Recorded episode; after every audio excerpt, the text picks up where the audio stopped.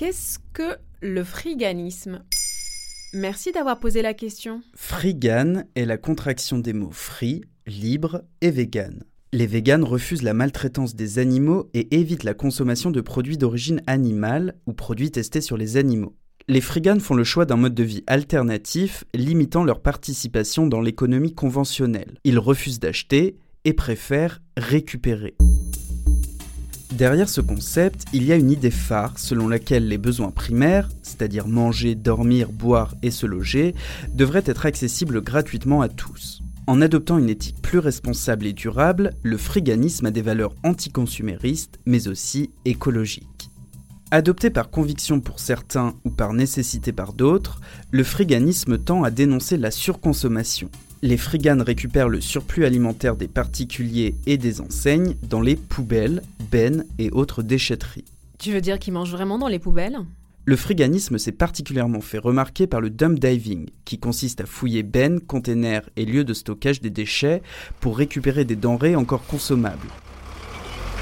Selon eux, le risque sanitaire est moindre et permettrait au contraire de stimuler les défenses immunitaires. Pour certaines denrées, selon le lieu de stockage, le risque reste acceptable. Mais c'est légal de faire les poubelles? Si le terrain est public, il est tout à fait légal de faire les poubelles. Sur la voie publique, un déchet est considéré res nullius. Il n'appartient à personne et est donc susceptible d'appartenir à tout le monde. Cependant, certaines enseignes ne voient pas toujours le friganisme d'un bon œil, par peur du qu'en dira-t-on ou en raison d'ordre de leurs responsables.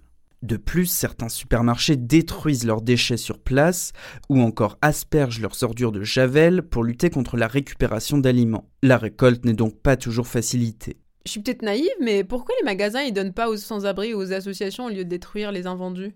Bonne question.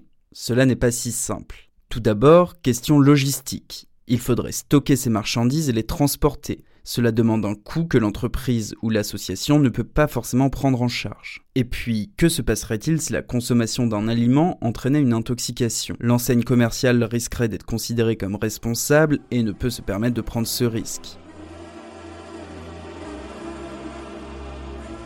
En tout cas, plusieurs enseignes et commerces de proximité prennent conscience du problème et rejoignent l'application Too Good To Go pour mieux gérer leurs invendus du jour. Manger à petit prix tout en luttant contre le gaspillage alimentaire, c'est ce que propose l'application Trop bon pour être jeté, en français dans le texte. C'est pas trop l'esprit frigane s'il faut payer, non?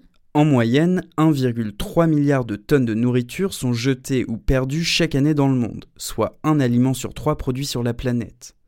En France, plus de 7 millions de tonnes d'aliments sont jetés tous les ans. Toutes les solutions sont donc bonnes pour réduire ce gâchis. Il existe même des restaurants friganes. Ah, c'est c'est c'est super.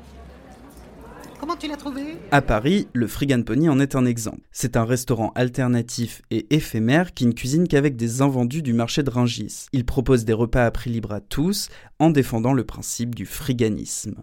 Voilà ce qu'est le friganisme. Maintenant, vous savez. En moins de 3 minutes, nous répondons à votre question. Que voulez-vous savoir? Posez vos questions en commentaire sur les plateformes audio et sur le compte Twitter de Maintenant, vous savez.